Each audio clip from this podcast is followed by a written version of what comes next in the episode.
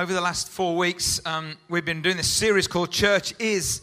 And basically, the idea is uh, church is blank, and everyone can fill in the blank. Everyone has an opinion on what the church is. And if you're a Christian this morning, um, then you'll have an opinion. Maybe you're not a Christian this morning, you wouldn't class yourself as that, and you'll have an opinion. And uh, we all have opinions about what the church is. And uh, what we've been doing the last four weeks is we've been trying to get back to what does the founder of this thing called the church, what does he think? Because actually, what he thinks is more important than what I think or what you think. And so we've looked over the last four weeks at four different pictures in the Bible, uh, different metaphors that Jesus uses to talk about this thing called the church, okay? So, uh, and then we put a word in to, to try and describe that. So, first week it was church is unstoppable. And this lady here was then a, an army soldier. Do you remember that four weeks ago? So, she was dressed as a, as, a, as, a, as a Marine kind of thing. And this whole idea that one of the pictures in the Bible is the church is an army, not an army of aggression or violence or hatred, but of love and grace and compassion.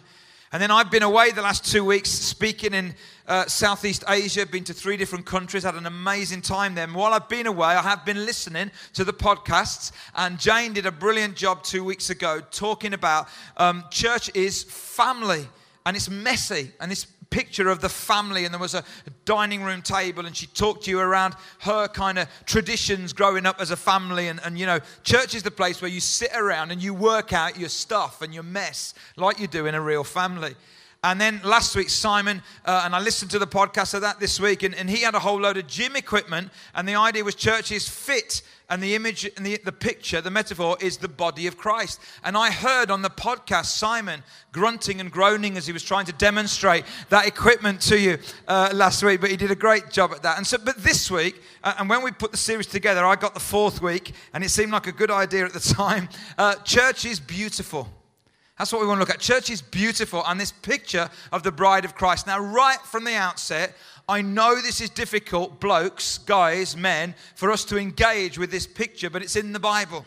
Okay, it is in the Bible. We collectively, as the church, are known as the bride of Christ. So you've not got to think gender here. You've got to think about what the picture is is all about. Okay, so none of you, we're not expecting any of you guys in church to dress up like that, all right, or anything like that. So you're kind of get that image out of your mind, but think about this picture of the bride of Christ, which is us being united in relationship with the groom, who is Jesus.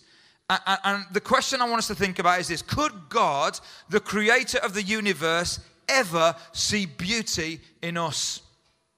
Could he ever see beauty in your life, in my life, and in our collective life as an experience, as a community called the church? And whether you're a Christian this morning or not, I want to I want to go into this whole idea of beauty. And I know if you're a guy, you might struggle a little bit with that, but kind of bear with me and hang with me because I think that actually, even as guys, we understand beauty. We do. And could God ever see beauty in my life or in your life? And uh, let me just read something to you. This is um, a fable uh, kind of a, like an old fairy story type of thing, really, but it's something that a guy, a Christian writer called Max Lucado, talks about. And he, he talks about um, this fable about a stately prince and a peasant girl who fall in love. And it's difficult to understand because, on the one hand, the prince literally has the world at his disposal. There's never been a more perfect specimen of a man that had ever lived. Nothing about him was common. You wouldn't be exaggerating to say he was the perfect catch. Then on the other hand, there's this peasant girl. She's nothing more than average. At her best, she's plain. At her, at her worst, she can just be plain ugly. There are times when she's cranky and moody, and she rarely ever achieves all she could. To look at her from anyone else's eyes, you'd never believe she was worth much. But if you could see her through the eyes of the prince, you would believe she was to die for. Because the prince determined that he couldn't bear to live without her. He asked her to be his bride. The angels in heaven listened expectantly as she accepted the proposal. The prince promised his bride that he'd come back for her soon, and the peasant turned princess pledged to faithfully await his return. To this point, the story could be any number of fairy tales, but now the plot takes a bizarre twist. Because you would expect the bride to be always thinking about the coming wedding, but she rarely ever mentions it. You would think that her every waking moment would be lived out in anticipation and preparation for the coming of her prince.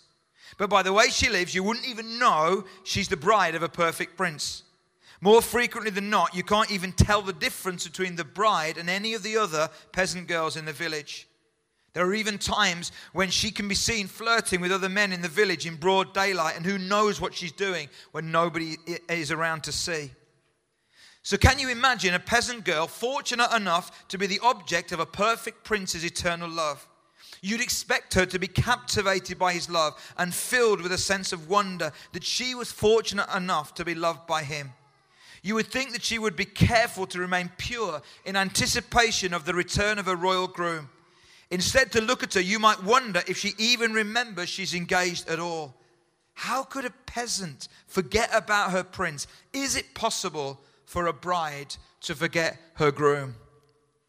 And I think that fable kind of, kind of explains a little bit about this, this metaphor that, that God puts in the Bible.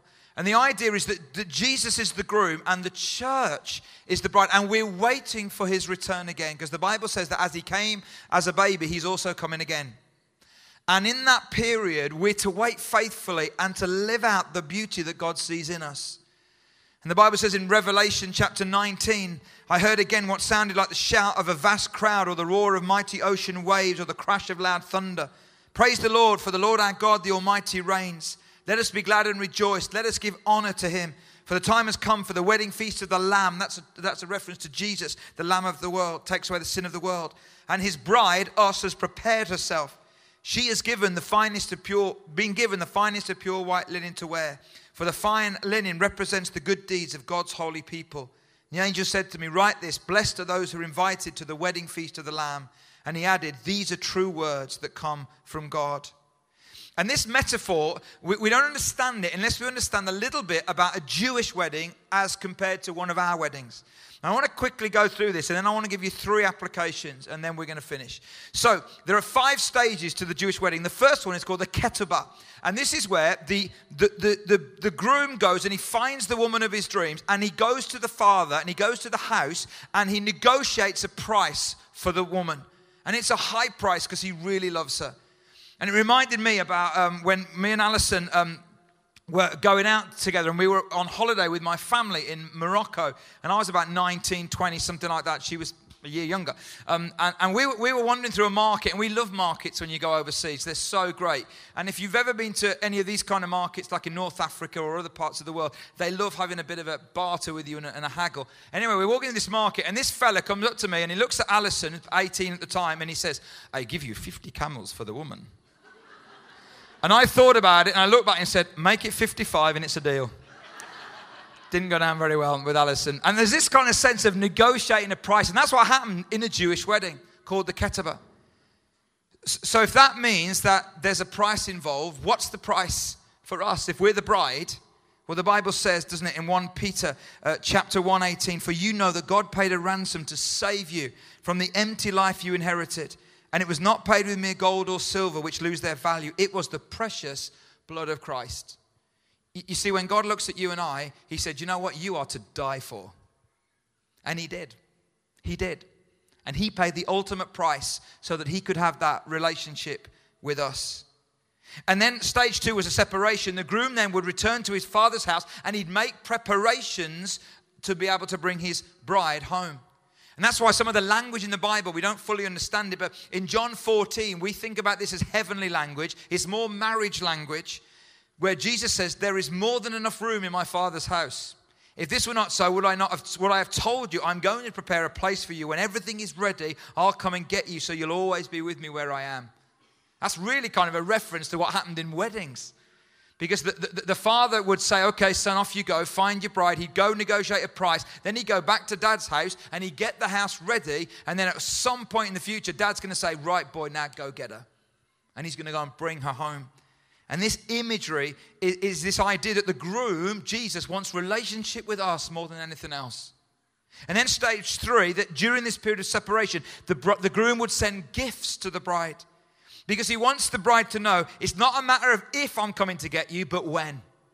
And so he sends all these amazing gifts. And I'm so pleased this morning, aren't you, that our groom shows his love for us with more than words, but gives us gifts. How many of you know that's true? Every day we get gifts sent from him because he is so, he's so amazing and he's so generous. Step four was called the mikvah, which is, which is where there's a cleansing bath, where the bride prepares herself. It's the same Hebrew word where we get the word baptism from. And we're having a baptism service next week. And uh, if you've not been baptized, you know, if you've already said, I will and I do to Jesus, okay, the next step is get baptized. We'd love to baptize you next week. It's not too late. Come and talk to me or to Simon, uh, uh and, and you can do that. But, but you see, this, this kind of preparation process is about, but until the groom comes, I'm going to be really ready and I'm going to prepare myself. Not like the peasant girl that lives like she's not even betrothed. She lives like there's nobody in her life that really loves her. And so she's looking around for love when she's already found it. And that's often what we can be as the church. And then the final thing is the uniting, where, where the father says, Okay, son, go get her. And he gives his approval, and nobody knows. The groom doesn't know, and the bride doesn't know. And often, then in the night, the, the, the groom will come and he'll abduct the wife, the bride. That's what would happen in a Jewish wedding. In the middle of the night, uh, uh, and there would be then this uniting together, the ceremony and the feasting, and of course, the consummation.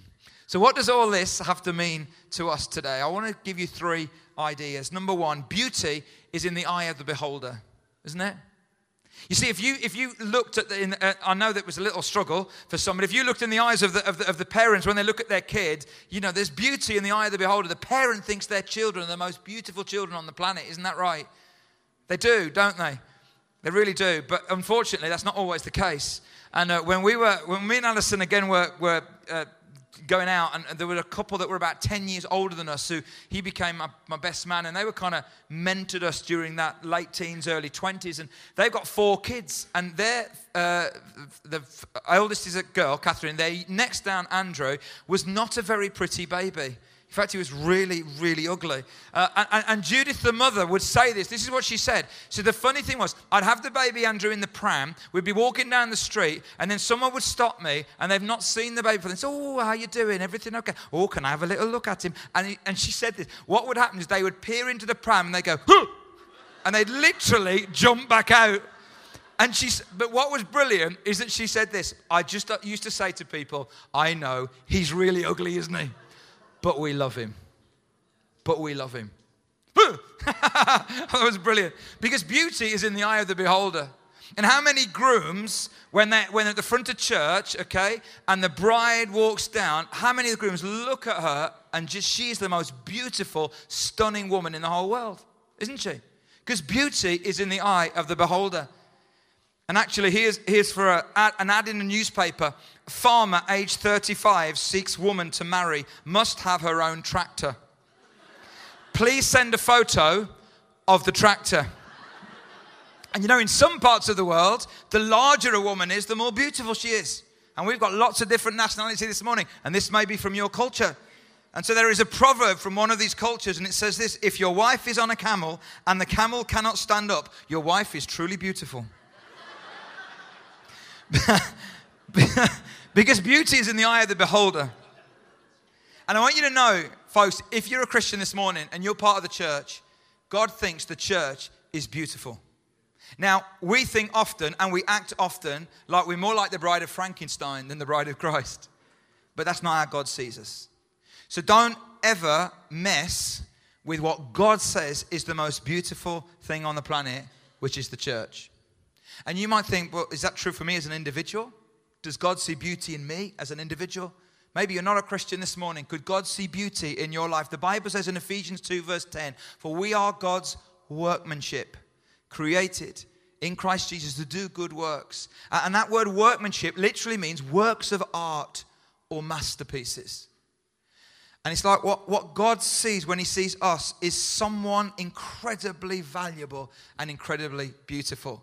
You know, I've got in my pocket here a five pound note. And um, how much is that worth? Five pound, yeah? That's the value of that. And it's worth five pound like that. But you know, if I was to crunch it like that, it's still worth five pound, isn't it? And actually, if I was to put it on the floor, and I know I shouldn't do this to the Queen, but if I was to put my foot on it and kind of grind it a little bit into the dirt, if there was dirt there, and then I lifted it up, not only is it now crumpled, but it's smashed down and it doesn't look great, but it's still worth five pounds. And what I want you to know this morning is that no matter what life does to you, whether it crunches you up, whether it grinds you into the dirt, whether you get a little bit of stuff on you, whether you can't, you know, you have to unravel it, you are worth what God says you're worth. And the worth does not change just because of what happens to you. Because God looks at you and he sees beauty, because beauty is in the eye of the beholder. But secondly, beauty sees beyond what other people can see. You see, what, God sees in the church is the ideal of the bride. And the reality is, the church, okay, not just this church, but any church, we can be bureaucratic, inefficient, outdated, and ugly. We can be that, all of those things. But this thing called the church has given this planet 2,000 years of rich history and rich liturgy and theology and social action and schools and colleges and feeding the poor. That's what the church has been. And yes, we can be inefficient. Yes, we can be outdated. Yes, we can be ugly. But there is an ideal that God sees when He looks at the church, and it's beautiful. The problem is, an ideal can drive you in two ways. An ideal can drive you towards the fulfillment. So you and I can say, hey, we're not perfect as the church. And we are a little ugly sometimes, and we are a little bit more like the bride of Frankenstein. But you know what? There's an ideal, and God says the church is beautiful, and let's work together to make that ideal a reality. That's what you can do. Or you can take the ideal and let it drive you away in disappointment. That's what many people have done. Maybe you've done that this morning. Maybe you've been a part of a church in the past, and somebody hurt you, somebody messed up, somebody was ugly, somebody was controlling or manipulative or sinful or wicked or whatever and you thought, this is supposed to be the church. This is supposed to be this beautiful, perfect bride of Christ. And it's not beautiful and perfect, and it's not the ideal, so I'm going to walk away.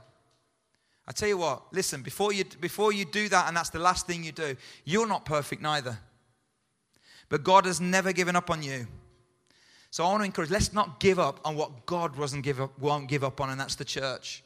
Let's let the ideal of this beautiful bride of Christ drive us to the fulfillment. Because if not, and this happens a lot with Christians these days, you're actually more in love with the idea than you are with the reality. How many marriages are perfect and absolutely, be- of course they're not. It's an ideal, and we're working towards it, and we let it drive us on. We don't let it drive us away because beauty sees beyond us. And then the third thing is this beauty is the most stunning when it emerges from brokenness. I was preparing this message on uh, while I was away when I could snatch some time, and uh, uh, then I got to the end of the trip and thought, ah, I've got to preach this on Sunday. So on Thursday night, I'm sitting in the airport in Singapore, and I'm preparing this message, and I'm writing this bit. Beauty is the most stunning when it emerges from brokenness. And I'm in this open lounge, and as I'm writing that on the big TV screen in front of me, the news comes on and those shootings in Charleston in America come out on the screen, and I'm just transfixed by what had happened.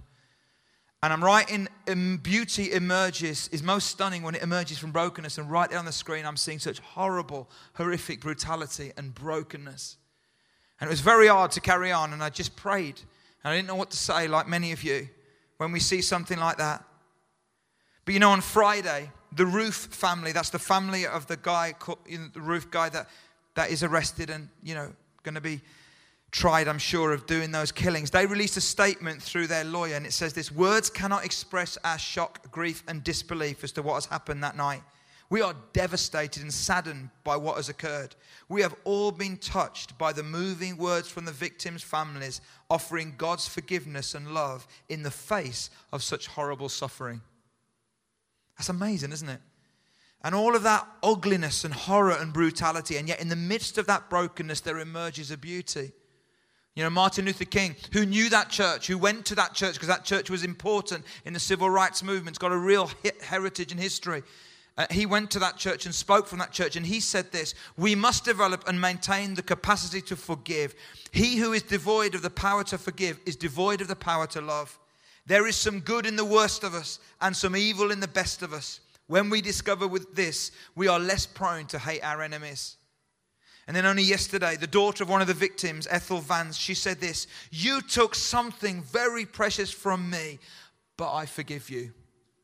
Now, if you're not a Christian this morning, you might think, oh, that's a bit out there and that's a bit ridiculous. That is not a denial of pain. They are not saying this has not hurt us like crazy. It is not a, right, we don't need justice because we do. It is not a, let's not talk about the deeper issues of, of gun law and of hate crime and of racism and all these because I think we do. But it's to say that in the midst of the brokenness, something beautiful can emerge. God can do that. Because when He looks at the brokenness of my life and your life, He sees beauty that can emerge out of it. You see it by, by what you see on the screens. You also see it when you travel the world and you see the church in its various shapes and sizes and colors. And, and I've been away um, uh, over the last two weeks speaking in Southeast Asia. My first um, trip was to Brunei, the Kingdom of Brunei. It's an Islamic state on the island of Borneo. And just going there and spending time with this church where they live in this Islamic state where basically um, last year the, the country went Sharia law. And, and, so there's all these kind of difficulties that they've got. And if the church closes there, it can't open another one. So, so this church, this group of people that I was with, they're just so passionate to see God come. And, and so they said, well, we can't open another church. So how are we going to grow? Well, well, we'll open another congregation. So they've got two English congregations, a Chinese speaking, a Tamil speaking, a Malay speaking, and now an Iban speaking, which is the local indigenous people on the island. And I just saw such beauty that was emerging out of brokenness. And then went to Singapore and then went on to Malaysia and talking with different leaders and seeing in Singapore, very, very wealthy country, incredible standard of living. And yet seeing some of these churches there that got such a heart for the poor in, the, in that part of Southeast Asia, sending people into Myanmar and Laos and Vietnam and Cambodia. And one of the, one of the vicars that I was working with, he was also the dean of Nepal and told me that you know he went out to Nepal and uh, and he was there and, and the Anglican church is growing in Nepal. In fact, Nepal is one of the countries in the world which have been most closed to, to the gospel, but are now opening up. And actually, there's the, one of the biggest growths of evangelical Christians in Nepal. And he said, but you know what? When the earthquake came, we lost so many people. I said, what do you mean you lost so many people? He says, my friends, pastors, leaders, members, gone. Said, What do you mean gone? He said, Well, they were in the church, and then when the earthquake came, the building went and they're all crushed. And just literally, he was like, his heart broken. And he told me about all the times that he's been out there in these last few weeks. And he says, What you don't realize is that there was the big quake, but then I've been out there for four or five other quakes, which have all killed people. But you see, they're, they're kind of 5.4 on the Richter scale. In Japan or in America or in Britain, that probably wouldn't kill anyone. But in Nepal, where the housing is so poor, it kills people all the time. And yet, out of that brokenness, something beautiful emerges as well. And I said to him, So, what's the biggest church in Nepal uh, of your Anglican churches? And he, said, Is it in Kathmandu? Is it in the capital? It's bound to be. He says, No, it's in a village up a mountain. I said, Get away. I said, Yeah. He said, Yeah, it is. I said, How many people are, are live in that village? He says, 6,000. I said, And how many people are in that church? He says, 1.2 thousand. I says, so there's 1,200 people from a village of 6,000 that go to church. How did that happen? And this is what he said. He says, well, one of the guys became a Christian in the village. And the village had gone from a Hindu and a Buddhist background. They were very closed to Christianity. He said, and so they kind of shunned him away and nothing could happen. But then they went through a time when a lot of the children got sick in the village. And this is going to be a crazy story for some of you to get your heads around.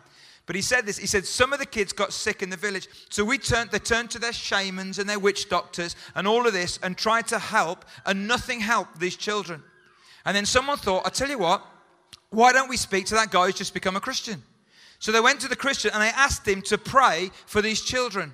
And he prayed for the children, and nothing happened. And the kids went to bed, but the next day they all woke up and they were all healed. They were all healed. And this village opened up to this guy and opened up to the gospel. And now, just a few years later, this was only a few years ago, out of that brokenness has emerged this church of 1.2 thousand. Isn't that amazing? And when you see the church like that, you think, God, you are most stunning when beauty emerges out of brokenness. But I'll tell you something else that I discovered. And I thought about this in the airport on Thursday night.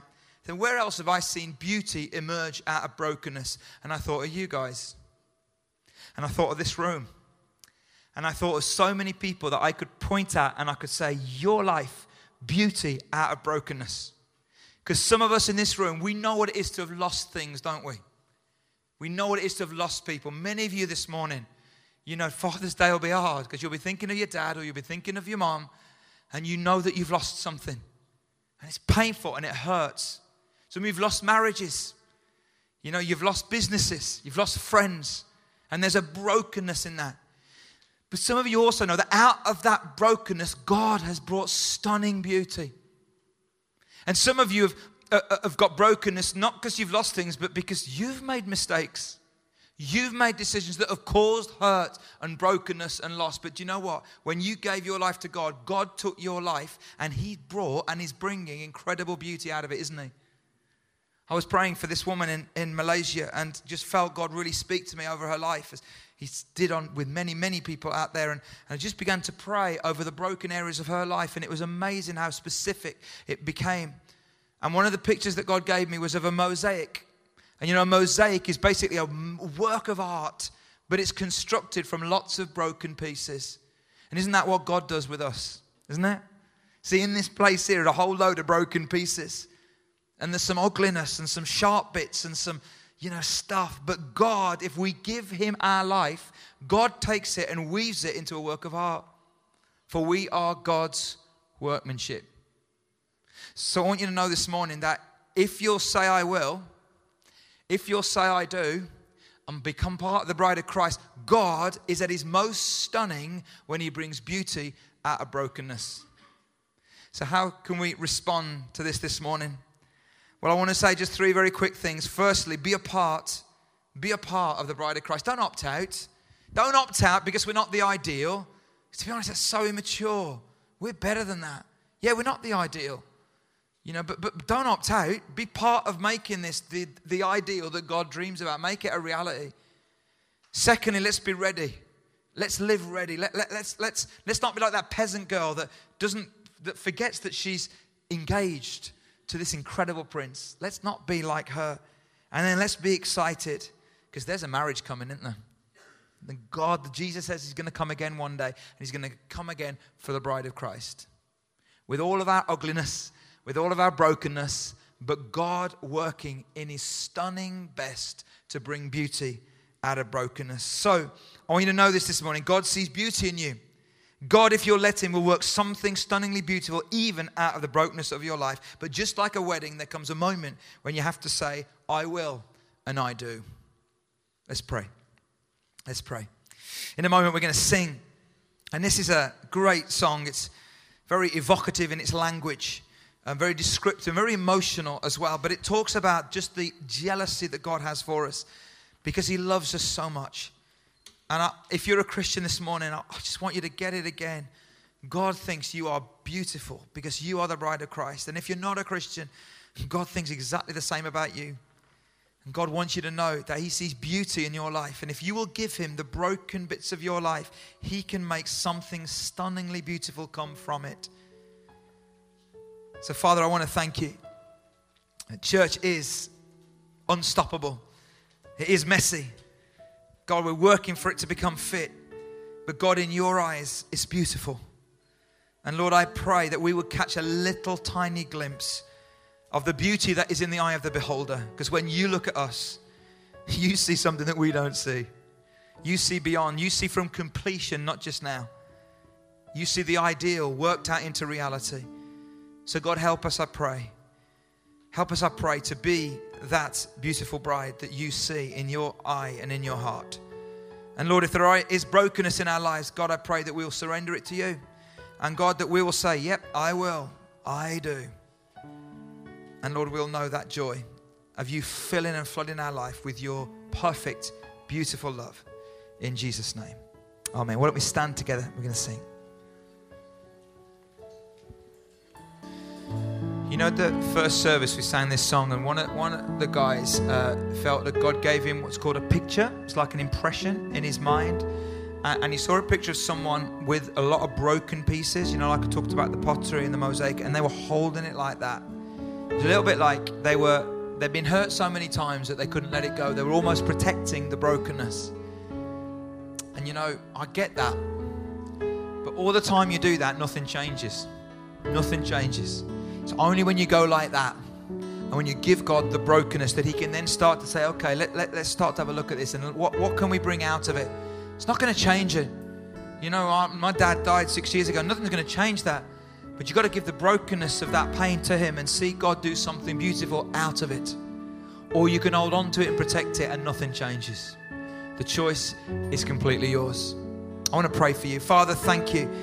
You're an amazing God. Lord, I want to pray that you would speak beauty and life into broken situations. Now I pray in Jesus' name. God, I pray for hope to come. Pray, God, for a sense of a new beginning and a new day in Jesus' name. God, I pray for, for those of us that have been holding and protecting, God, to let go and to open up. And God, we're fearful and we're scared. I get all that.